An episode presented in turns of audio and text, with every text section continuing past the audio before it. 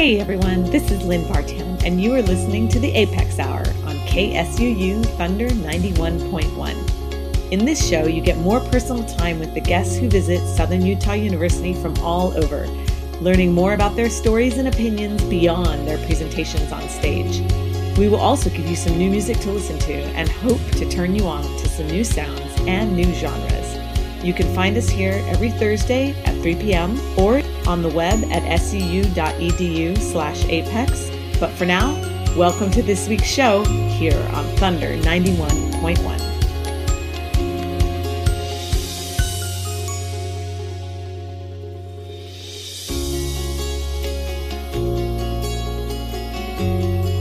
Okay, well, welcome everyone. It is Thursday. It's three o'clock. This is the Apex, Apex Hour. You're listening to KSUU Thunder 91.1. We had our kickoff for our season uh, this week, and I have been having such a great time for the last uh, day or so talking with my guest, Erika Sanchez, who's in the studio live with us today. Welcome, Erika. Thank you. Happy to be here. Well, I'm going to try. We've we had a great hour on stage this morning, and so I'm going to try to find some uh, different questions and get into some different topics. Uh, so hopefully, we're not duplicating any information. Sure. Um, and we will be putting uh, Erika's talk up on our website, so anybody who missed it today will be able to get a chance to hear our discussion. We did an interview style hour on stage, and it was just a real joy. So, for those of you who are listening live, um, Erika is an author and a poet. Um, you've also been a journalist and yes. all kinds of things. And we have been just really enjoying talking about your writing, um, talking about all different kinds of things. So let's dig in. Um, we started by talking a little bit about your background. Um, and I'd love to just get a little bit more into that. Um, mm-hmm. we talked about the process of kind of becoming a writer. And I'd love if you, if you could focus a bit on, um, just kind of some of the career things or maybe a few of the career milestones milestones that you had that led to who you are today? Sure. Yeah. Um, I think when you choose to be a writer, you choose, in a sense, a life of rejection because that's just what happens. Right. Uh, no matter how successful you are, uh, it takes a lot to get to that success, right? And um, there were many, many times where I was very discouraged. Um, and so there were moments in my life that were just so significant that kept me going and made me feel like I was doing something right. And so I think one of the first ones early in my career was when um, I got a Fulbright to go to Spain. All right. Yeah, it was incredible. I was uh, living in Madrid for a year. I was um, a teaching assistant at a junior high uh, part time, and then the rest of the time I was writing. Oh, a junior high. Yeah, yeah. Those kids were kind of terrible. I'm not gonna lie, they're awful. Well, that's the that's kind of the thing about junior high, the extra squirrely at that age. Oh my god, yes. Um, did you write the full? Because Fulbright mm-hmm. is a grant that you write. Yes. And, and did you write it to? The, the grant was written to go and spend time writing or was teaching a component of the grant? That was one of the options and that one made sense to me because um, I didn't have like a full formed project in mind yet. Ah, I see. So I thought it'd be good to to just try that route. Yeah. Um, and it worked out really great. Um, I mean, I had very minimal responsibilities and I was able to take a poetry class in the city. Um, every Thursday, and it was one of the best experiences I've ever had. Oh, what was that like? I mean, it just sounds sounds like the most romantic thing taking a poetry class in Madrid. it was so great. It was everything that I had envisioned, yeah. you know. Um I met just incredible people. We were such a like motley like group, yeah. you know, everyone came from very different backgrounds. There was like an older businessman. There was like a young punk girl, and uh, our professor was this like this large man who wore funny hats and he smoked cigarettes in in the class and uh, we would go out afterwards and drink beer, and it was just incredible. It was so fun. Oh, those sound like characters in your next. Oh story. my god, yeah. uh, it, we would just talk about poetry all night, and it was just so wonderful. Oh, how beautiful. Yeah. So that sounds like an incredible milestone. What, mm-hmm. what were there, were there any others? Are there any others that come to mind? Yeah. Um, you know, after uh, grad school, I had some rough patches because I, I didn't know what to do with my life really. Right. Um, you know, I had this useless degree and I was like, well, what do I do now? And so I had all these jobs that I just really wasn't happy with. And um at one point I think I was 29 or 28. Mhm. Uh, I got um, a poetry prize, a Discovery Boston Review Prize, and uh, it's for emerging writers. And I feel like that kind of shifted everything for me. Ah. And that also gave me um, a lot of encouragement Yeah. because it was it was like a significant accomplishment. Uh, I got to go to New York, and uh, I, I read at the 92nd Street Y. And Oh, great. So that was really exciting and then after that um i received a large fellowship from the poetry foundation and that really helped because i was not doing great financially because i had left this awful job that had terrible effects on my mental health and Yeah. so i the money was just it was exactly what i needed Right. um, and then after that, you know, my books were picked up for publication. I remember the moment that I found out that the novel was uh, was accepted. Um, we got an offer from Knopf Books for young readers, and my agent sent me an email. I was at a conference in Charlotte, um, and I, I got the email, you know, saying that my book was gonna be published, and I had waited my entire life for this. It felt, and um, I just sat there having to pretend to listen for the rest of the hour while I was just like exploding inside. oh, yeah. Yeah, I, I I shouldn't have checked my email at that time, but I did, and I was just like, "What do I do?" I'm, I I feel like screaming. Oh, you must have been beaming. yeah, yeah, I was. It was so exciting. Yeah. Um, so yeah, those are a few. Mm-hmm. Definitely. Cool. Thank you for Mhm. sharing those. Sure. I was curious. Um, I read a little bit about your time in Norway. Um, exiled writers from around the world and pickled fish for breakfast. I think it says in your bio. Yeah. I'm, I'm curious about what that experience was like. It, it also sounds like a very sort of romantic, in a way. It was. Yeah, I mean, who would have thought that I'd be in Scandinavia? Like that that wasn't something that I really Yeah. dreamt of, you know. I mean, I always dreamt of traveling the world, but I just never pictured Norway, right? right. And I, I got invited um, through this organization. I think uh, it was funded through the MacArthur Grant. Oh, yeah. Um, and um, this organization organization in Chicago called the Guild Complex invited five writers from the city to go to Norway for this festival, and and we had um, a lot of interaction with um, poets that were exiled living in Norway Ah. and they actually some of them went to chicago Huh. um so there was it was like a cross cultural exchange and so um yeah we went to a city called stavanger and uh it was very beautiful uh, we, we went and saw the fjords and it was just a stunning landscape uh, the food, however, was quite terrible. I will say, uh, the pickled fish. Like at first, it was really exciting because I'm I'm an adventurous eater, so I, I got there and I was like, "Ooh, yum, fish for breakfast!" Right? And then by day three, I was like, "This is disgusting." Um, so it it was it was an adventure. Um, and then I, we got to meet like more exiled writers uh, from like many war torn countries, and like these people had risked their lives to write, you know, Yeah.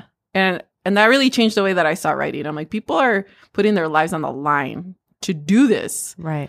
Um, so I better like step it up, you know Wow. and it, I was just like in awe of of all these people. It, it was really incredible. Oh, that's really inspiring. What an incredible moment. It was great. It was great. Cool. Well, we're just getting started with our conversation, but I thought I'd play a song.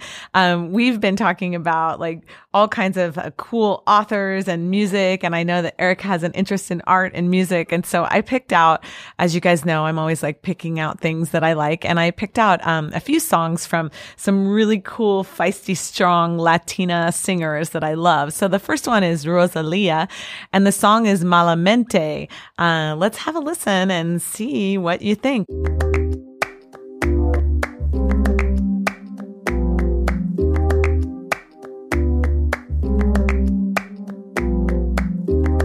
Ese gritarito roto, yo sentí como crujía.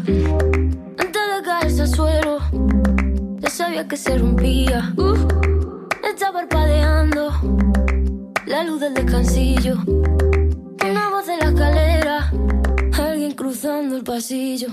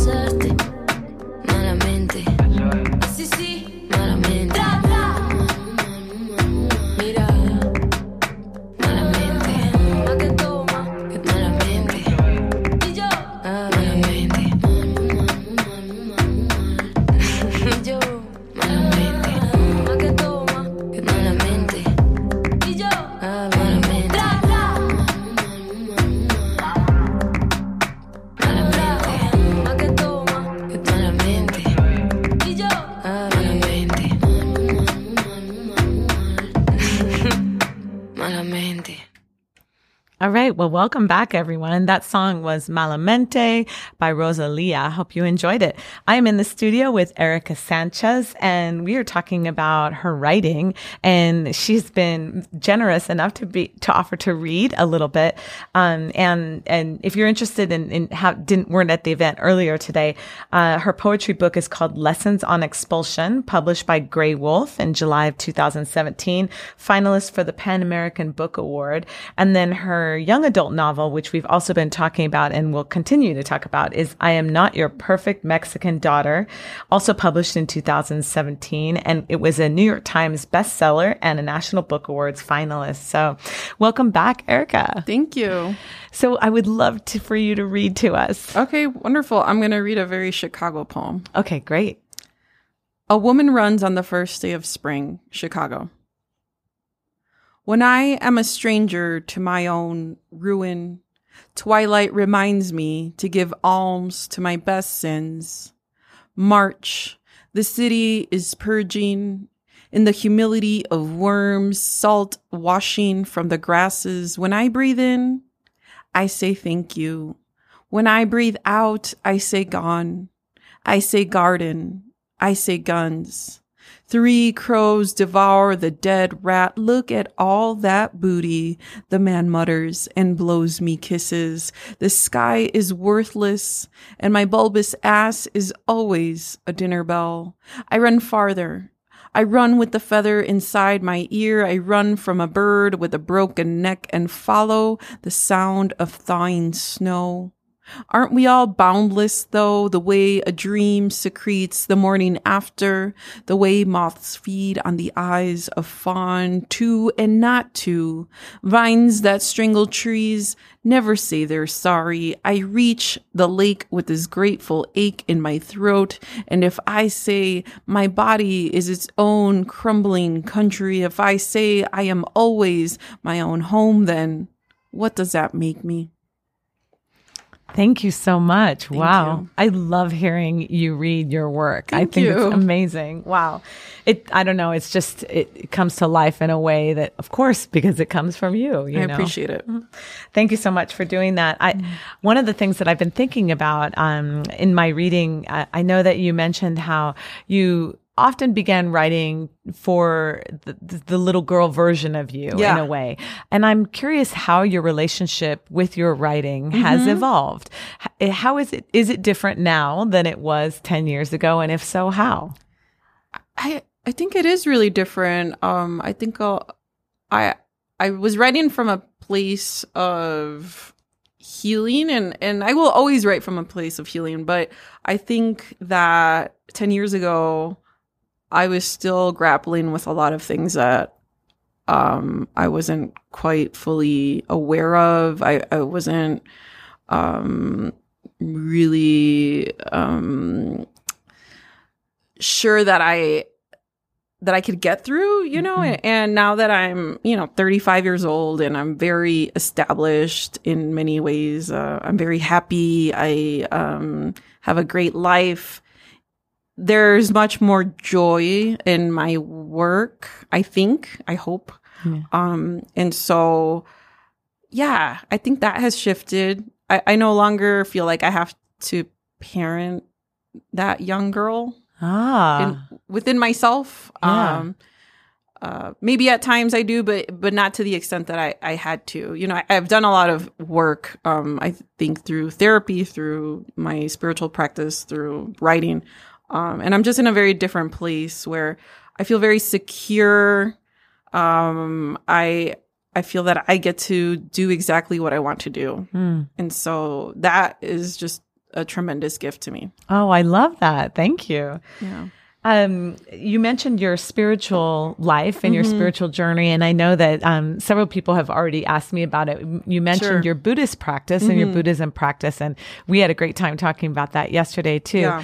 I wondered if you could share a little bit, uh, you know, publicly about that. Of course. Yeah, it's something that has really transformed my life. I um, discovered it, I guess, officially five, no, four and a half years ago. Um, I had always been interested in Buddhism ever since I was in high school.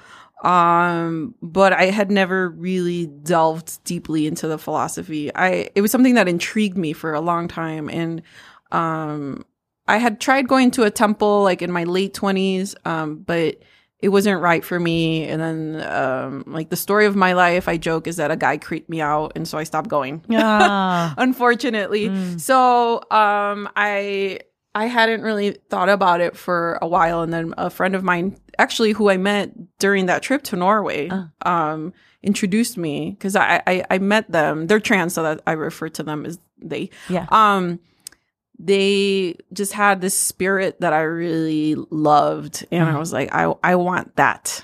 And I was like we're going to be friends. And so we became friends and they started to invite me to meetings and uh, told me about about their spiritual practice and I just I became intrigued but I was going through a really tough depression during that time and even though there was something pulling me toward it I wasn't um committing to it because I was so depressed that I just could hardly even leave my apartment. Right. So eventually, um, as I got better, I started going to more meetings, and then I officially converted. Um, I I read a text that was just really mind blowing. Uh, it was called uh, "Buddha in Your Mirror," and I felt like the philosophy just explained my entire life to me Yeah. and um, I was able to see things much more clearly.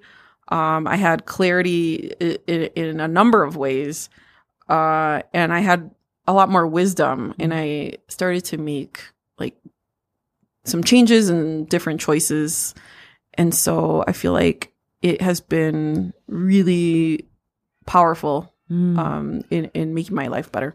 And what is it specifically about it, um, or, you know, Mm-hmm. or about the practice that is so appealing to you?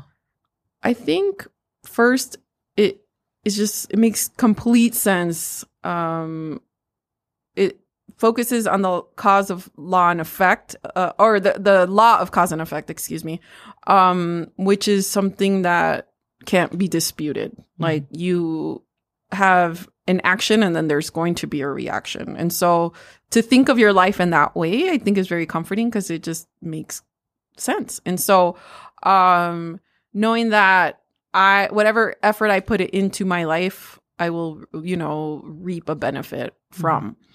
Um, and uh, that having that sort of control over my my destiny is just really powerful for me, Mhm. uh, especially as a woman.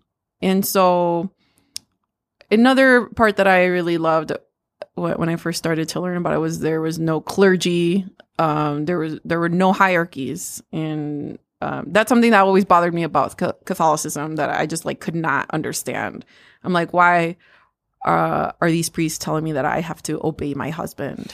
You know, like I didn't, I couldn't grasp that. That was not okay for me. Yeah. And so um there was that part also the idea of everything being interconnected that makes sense to me as well uh, especially as a poet. That that's how i see the world. Like we're all you know a part of this tapestry. And so whatever we do affects other people and the environment and and we change ourselves and then we change our environment. And i think that is something that we should all take ownership of um if some if if our lives are going terribly wrong like we need to examine like what is happening within us. Uh, and some things we have no control over like death we're all gonna die right, Right. people are gonna get sick etc uh, and that's another part like accepting that these are gonna be parts of our lives that we there will be suffering but you can find meaning in suffering and transform suffering hmm I love that.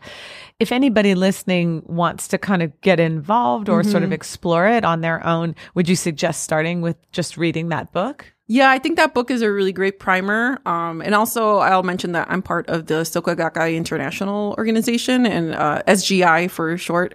Um, and so, if you want to learn more about um, that, you know, go ahead and Google, and I'm sure you could find your local chapter. Great. And then that book is called Buddha in Your Mirror. Right. Great. Thank you so much for sharing that. It sounds like it's transformed your life and probably also then therefore transformed your writing somehow. Yeah, I feel that I I make connections that I maybe couldn't have made Ah. before. Okay. um, that I see um, the way things are are braided together and um, the way things affect each other. Oh, I love that. The way things are braided together. That's beautiful. Thank you. The next uh, sort of thing that I wanted to ask you about has to do with ambition. And um, I I find myself thinking and talking about ambition a lot, and and it it seems to me from what I've read that you seem to be always a very ambitious person as a child, as a as an adult, always Yeah. searching. And so I'd love for you to speak to your relationship with ambition in your life and also how that manifests itself um, overcoming obstacles. Like, how do you choose, okay, ambition and get through obstacles that Sure. come up? Yeah, um, it's something I think about a lot, and and yes, I've always been ambitious ever since I was little. Um, I had great dreams, and most of them have just come true. So, um, I think ambition is something that could really carry you um, when you're living in like difficult circumstances. For instance, like I I grew up pretty poor. Um, very traditional Mexican household. Um, you know, I, I wasn't really expected to to be defiant, and I, I was very defiant. Um, I was a very difficult child. Uh, I questioned everything, um, and so uh, I, I remained that way. Um, fortunately or unfortunately, I don't know. But yeah, I had this dream of being a writer and seeing the world and there was no reason why I should believe that that was possible. There just wasn't. There was no example of that. Um, everyone in my environment, like all the adults, worked in factories, and uh, the women married early, had kids really young, etc. Had very difficult lives, and I was like, I'm not doing that. I just won't. Um, and I had the privilege not to because you know I'm a citizen. Um, I uh, speak English well, etc. Like I, I had advantages that you know the people before me didn't. So, you know, I was pretty determined uh, to live a, the life that I wanted, and for many years I struggled um, to to make it happen. But uh, I just always had this idea of what I wanted uh, the world and and life to be, and I just never stopped. And it, it's created some conflict also because as a woman you're, you're not supposed to be that way you know Right. like it's not really encouraged um you know, uh, when I go after something, like I'm pretty tenacious. Yeah. You know, I'm just I'm gonna do it no matter what. So you know, as a result, I've gotten many, many opportunities, many accolades, etc. Um, but it makes people very uncomfortable, and um, I, I'm mostly amused by it. You know, like whatever. I don't really care. But for instance, dating ha- has been very difficult as a result. Right.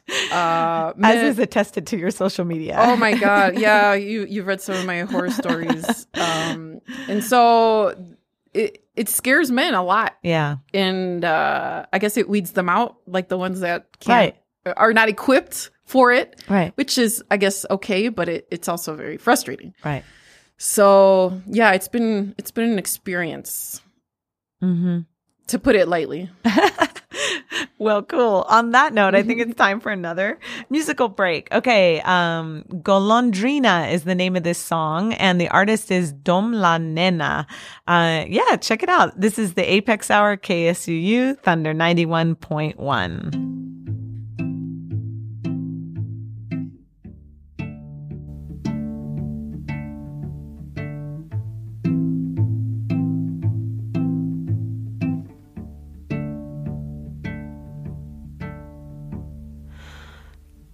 Paso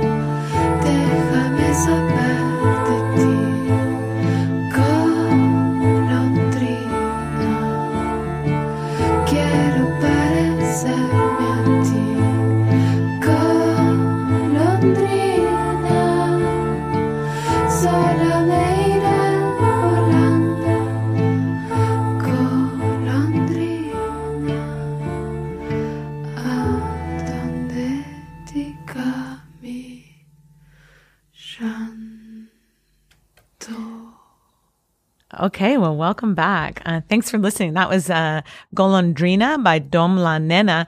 And this is Lynn Vartan. You're listening to the Apex Hour. I'm joined in the studio with Erika Sanchez. Welcome back. Hi, thank you. We were just talking about, I didn't know that Golondrina means swallow, and you have a swallow tattoo mm-hmm. on your arm.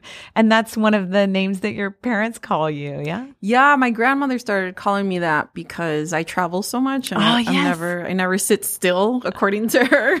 oh. So she's always asking like where is my golondrina, you know, because oh. she never knows where I am. Oh, I love it. Yeah, That's very sweet. Yeah. Oh, it's beautiful. And your tattoo's gorgeous. Thank too. you. I love it. Thank you.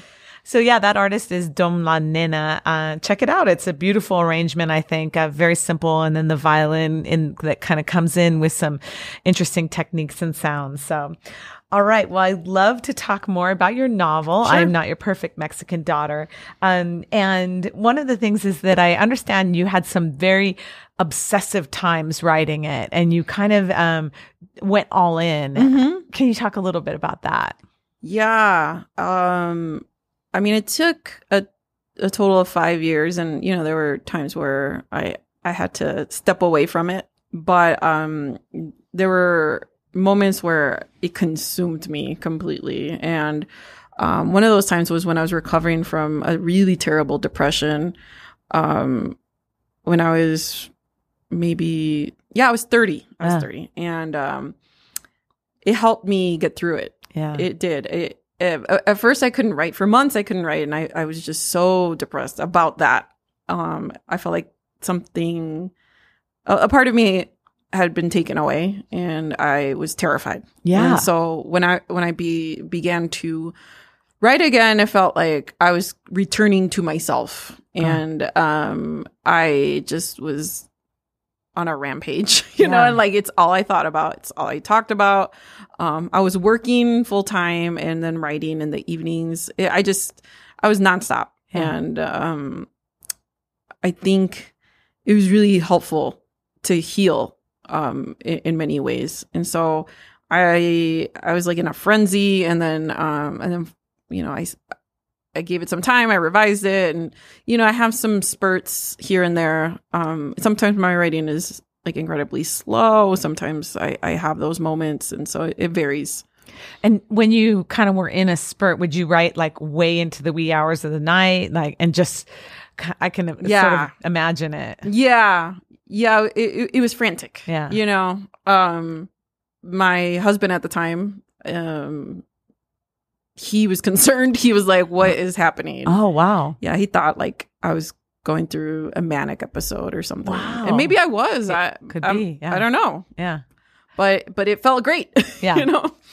Well, we talked a little bit about Julia, the main character, um, but one thing that we didn't get to is um, this issue of of identity. Um, and I've heard you quote the Walt Whitman, "I contain multitudes," and um, I just kind of like to get into that, the multitudes of identities that we all have. Um, and I know that sometimes people ask you if you are Julia and that Yeah, kind yeah. of thing. But um, I'd love to sort of uh, get into the, the the character study or just the reality of characters and ourselves Mm-hmm. having multitudes uh, existing in all these different spaces. Yeah. Yeah. I mean, there's so much to us, you Yeah. know. Um, we're not just one thing. Um, I'm I'm so many different things all at once and I change all the time, you know, and, and I think um that's what I was trying to reflect in Julia as well, is that she is so much more than what people see. And I think that's the case for everyone. Like there we contain like so many experiences and hurts and joys that like no one will ever know. Right. and um i think that's really beautiful. And so i i wanted to create a character who was really complex and uh, at times difficult and um people had a hard time with her. Yeah. some some people i think it was mostly adults because kids love her. Hmm um but yeah i i myself you know i'm mexican american um i am the daughter of immigrants. I am buddhist. I am feminist. I am this i am that you know etc it goes on and on and on. And so um i think sometimes people want to put us in in these boxes and then when we don't fit they get upset. Right. And I feel, you know, of course that's so obvious with Julia, but every character in the book has that, contains those multitudes as we all do. And I think you do just an amazing job of, of, uh, bringing those out at different levels of obviousness. I mean, you know, because even the father, the mother, Yeah. even even the sister and the friends, they all have these varying uh, degrees of transparency to the multitudes inside Right. them. Yeah, thank you for noticing that. Uh, that's really important for me um, as a writer to be able to do that, to create characters that feel palpable, you know. Um, not necessarily characters that you would like, but characters that feel real. And um, I think compassion and empathy are like really critical in being a writer. Like you have to imagine what it's like to be other people. Right. And if you can't do that, then I don't know if you can write, Right. you know, because that that's just such a critical part of it. And in the book, we we talked this morning a little bit about uh, the the mental health aspect of it that comes out uh, and so strongly, and has been such an amazing part of this book. I, I witnessed people talk to you afterwards and just say it's so important to talk about these issues now. And um, I'd love to just sort of get into that just a little bit more. Um, what kinds of responses, particularly to that part of the story, have you had from young adults? Oh my god, so many. It's overwhelming. Um I didn't expect that people would cry as often that they do. Ah. um that's something that I just couldn't have imagined Mm. and um it's very touching. Sometimes like emotionally it's it's hard because Yeah. I don't know how to like handle it. Right. But um, it's very beautiful. I'm very grateful that it, the book has done that for them. Um, so just people telling me very beautiful things after reading is it, it's it's incredible. And then you know I receive notes, um, messages, emails, etc. And uh, one actually response that I will always remember. It was at a high school. I think it was in Texas. And a young woman after my presentation asked, How many lives do you think your book has saved? And I was just stunned by the question. I was like, What in the world? Like, I don't even know what to say. Wow. I, I just, I mean, I thanked her for her question and I was like, I have no clue, but thank you. I, I see you. Yeah. Um, and I, I was just left wondering. yeah. And uh, recently, a poet that I really love, they put on Twitter that w- my last poem in my collection uh, literally saved their life. Wow. And that blew me away. I didn't know what to say to that either. I was just like, I'm sending you love because that means everything to me. Thank you. Um, so I'm just really fortunate to to be able to do that. And um, uh, the fact that my my work has that kind of like power in people's lives, it, it it's it's like something that I could not have fathomed. Right. The book deals a lot with the relationship between the parents and the children and um, taking into account also mental health and depression and suicide awareness. Is there in this process and in your growth, is there anything that parents can do or should do? Yeah, I think it's really important for parents to be aware of what depression is. First of all, I think a lot of them don't. They just think, "Oh, my teenager's being difficult and moody, etc." Uh, when in fact, it's a clinical problem and it's not a phase. At times, it's like an illness, and so to become more aware of, of what depression is, what the signs are, um, not to to judge um, their their kids' behavior too harshly um, because they're going through something very difficult, uh, and to to be open and listen. I think that's really critical. I I could never have these conversations with my parents when I was growing up. Like Mm. I I I just held everything inside because I didn't feel comfortable. And so that communication is really critical and and the way that I hope to raise children is is going to be very different. Um but just like being understanding and um not um being afraid to talk about uncomfortable things. Yeah. And it seems like in a way art saved you uh, through Mhm. your writing and and the power of art and I noticed that thread in in the book. I mean, the Mhm. father draw drew or Yeah. draws and i was just curious if you think that art is an an answer um or could be an answer um because of the the kind of mirror like qualities Yeah. in art art can show you life can teach you things um how do you feel about that Yeah, definitely for me, art has just shaped me, you know, in, in many ways, in, in art in all forms, you know, music, uh, visual art, literature, etc.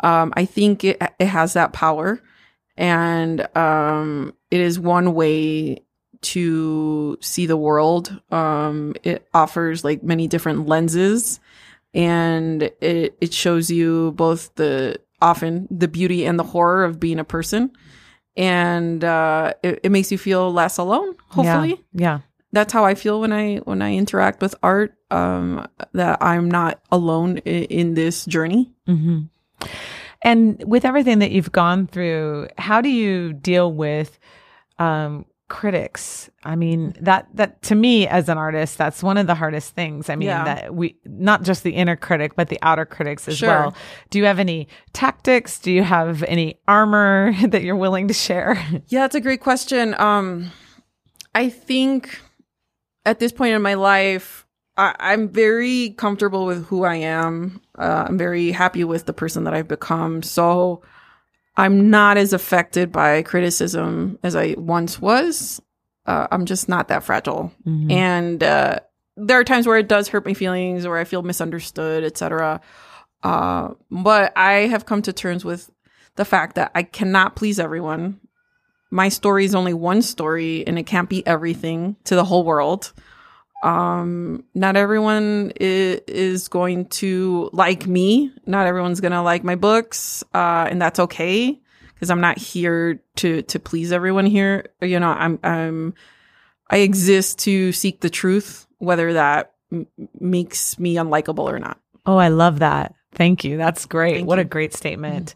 Well, that's a perfect time to play another song. And uh, speaking of uh, strength in women, Ana Tijoux is one of my favorite. Um, I, I've played her before on on the Apex Hour, and this is a song called "Shock." Uh, this is KSUU Thunder ninety one point one. coloros, no ves que no estamos solos, millones de polo a polo, al son de un solo coro, marcharemos con el tono, con la convicción que basta de robo, tu estado de control, tu trono podrido de oro, tu política y tu riqueza y tu no, la hora sonó, la hora sonó, no permitiremos más, más tu doctrina del shock, la hora sonó, la hora sonó, del shock, la hora sonó, la hora sonó, del shock, la hora sonó, la hora sonó, del shock, la hora sonó, la hora sonó.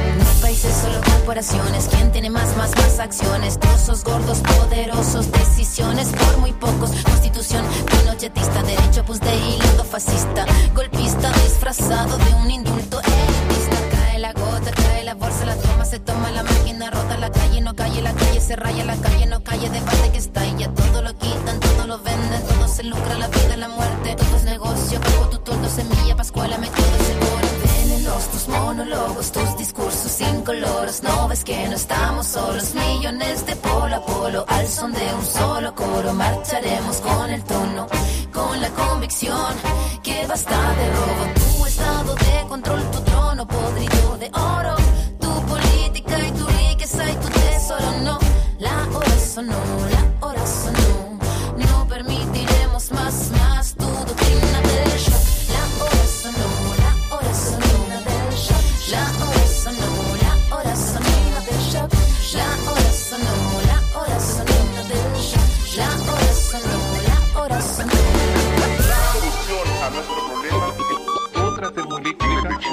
a la calle.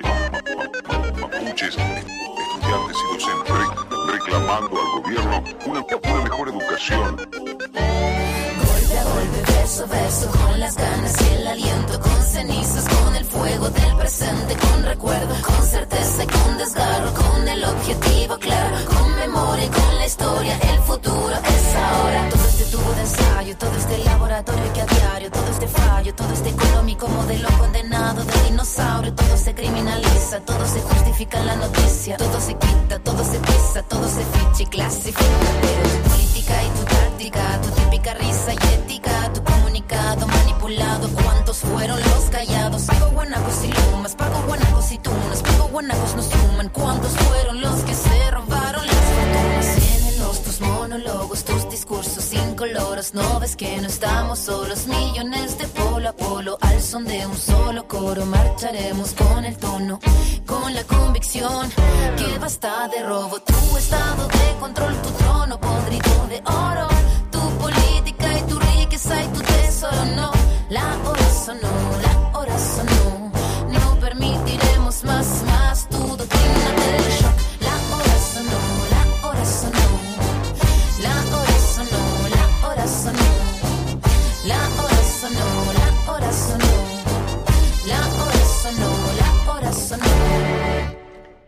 Okay, welcome back, everyone. That was Shock Ana Tijoux, one of my favorites. You're listening to the Apex Hour, KSUU Thunder 91.1. Welcome back, Erika Sanchez. Hi, thank you. Cool. We have our fun last few minutes, and I'd love to ask a couple questions. I know you love Toni Morrison. I do. And I'd love to ask you, for you, mm-hmm. what what is the what is it about Toni Morrison for you? Of mm-hmm. course, you know, famed author, but for you, Yeah, yeah.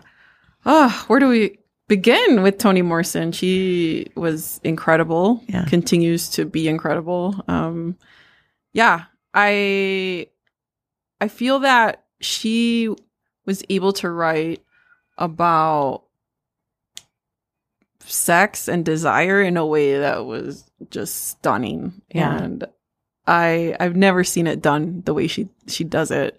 Like I don't know the the way she writes is as if she were a poet, but she wasn't really a poet. Yeah. I mean, she published maybe a handful of poems in her life, but the the way the prose is written is just so concise, so musical. yeah, It's just transcendent, and there's no one like her. yeah, And I am so sad that I never got to meet her. oh yeah. Yeah. Well, I love hearing. I mean, she's amazing, but I love hearing what connects to you Mhm. individually about it. Cool, thank you. Sure. So the next thing is, is I've been looking at your social media, and you seem to love lipstick I do. about as much as I love lipstick. so, do you have any go-to favorites right now? Yes, yes. Um, well, I have a Fenty lip paint that I really like. Okay. Um, it is really long lasting, and I love Rihanna. Yeah, obsessed yeah. with her. Yeah. So, um, yeah, I will support her always. Have you tried her perfume? No, is it good? Yeah. Oh, okay. I've tried her underwear also. Lovely. Oh, It's good. Yeah, yeah. I really like it. Um, and there's a, a company in Brooklyn, New York called Hi Wildflower, and it's run by a woman of color. Her Oh, name cool. is Dani. Um, I forgot her last name, but um, we follow each other on social media. I haven't actually met her in real life, but she's so lovely because I, I I posted something about like what lips, lipstick do you recommend for someone who likes to eat hamburgers and like not get lipstick all over her face. Uh, and she sent me two of her lipsticks and they were incredible. So I, I've been ordering more. Okay. Um, they're a little pricey, but they're made with like organic Great. materials and um it's just it's a really nice company so I, i'm really into And the name is Hi Wildflower. yes Okay, cool. high space wildflower yes Uh-huh. Okay. I'm totally Googling it. That's yeah great. love it wonderful That's awesome. Well, I love, I mean, I love me. Great. Everybody who knows me knows me. I love, I love makeup. I love clothes. I love fashion. We've been Same. really having fun talking yeah yeah Well, I have two more of our favorite questions that we always ask. And one of them, I just, I just think this question is so interesting. And that is, if you were to meet yourself from 10 years ago in a bar fight, who would win that bar fight? ah It's tricky, That's right? so tricky. I'm really scrappy. uh, I'm little, and uh, I don't look like I I could do any damage, but I can.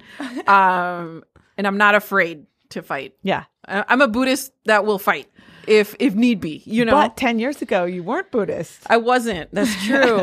um, oh, that's so hard because, like, was I stronger then than I am now? Like, am I in better shape now than I was 10 years ago? And the mental, like, I mean, like, are you more? I mean, I know for me, I'm a little more careful now than I was 10 years ago. So Yeah. I don't know. I mean, oh, I I did. this is probably revealing too much, but I, I did have uh, an altercation a few months ago with Oh, uh, really? a, a misogynist Oh. in the street Oh no. um, in London. And Oh my gosh. Yeah, yeah. This story gets better and better. It, yeah, it was unfortunate. Um, and I warned him. I was like, if you don't stop talking, I'm gonna punch you in the face. And he didn't stop talking, and he was just really disrespectful, and I just lost it. And so, Oh. like, I I- would like to say that I'm more careful now, but I don't know if I am. don't know. So maybe a tie. Tie. Okay. Ty. All right. And last question that we love to ask is what's turning you on this week? Now, this could be any, it could be a TV show. It could be a book. It could be a comic. It could be your lipstick. It could be anything. Sure. It's just a little bit of a like personal snippet that I always ask. So Erika Sanchez, what is turning you on this week? Well, honestly, I I really love trashy TV sometimes, Me and too. it's so great. It's such an indulgence, and when I travel, I particularly love it because uh, I'm an introvert, and so it it helps just to relax and just you know not think of anything. And Totally. so, um, once I get to my hotel room tonight, I will be watching something awful. I love it. um, Uh, what did I watch yesterday? I think I was telling you about Married at First Sight. I, what a train wreck. So good. And then, you know, the housewives of wherever the hell, you know. Yes. Um also fun. It's just like the pettiness. It, it's fascinating to me. I love it. Yeah. Girl after my own heart. Well, that's all the time that we have today. Thank you so much, Erika, for coming in and being on the radio with me. Thank you so much. Well, you've been listening to the Apex Hour on KSUU Thunder 91.1. We'll see you next week. Thanks so much for listening to the Apex Hour here on KSUU Thunder 91.1. Come find us again next Thursday at 3 p.m. for more conversations with the visiting guests at Southern Utah University and new music to discover for your next playlist. And in the meantime, we would love to see you at our events on campus. To find out more, check out suu.edu slash apex. Until next week, this is Lynn Vartan saying goodbye from the Apex Hour here on Thunder 91.1.